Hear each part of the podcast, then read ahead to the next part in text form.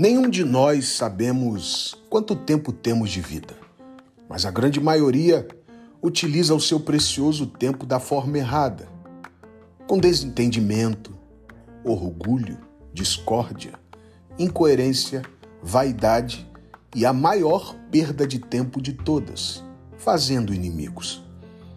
Nós passamos a vida toda andando na contramão da razão e sempre direcionados pela emoção. Este é o motivo do porquê não escolhemos entender com empatia o outro lado. E a partir daí, começamos a colecionar inimizades. Ninguém é igual.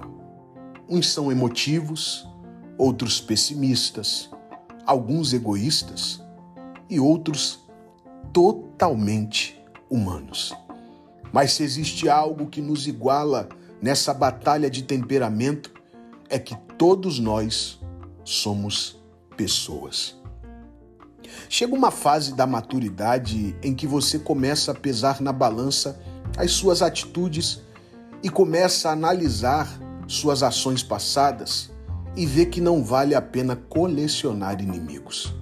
O melhor é conquistá-los e transformá-los em amigos. A vida se torna melhor e muito bem vivida em paz, harmonia e quando vivemos bem com todos. Foi isso que o escritor aos Hebreus quis dizer quando escreveu: Segui a paz com todos.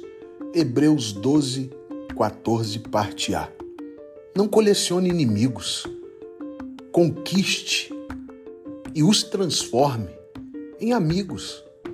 Nós podemos até ser diferentes, mas servimos em igualdade a um único Deus.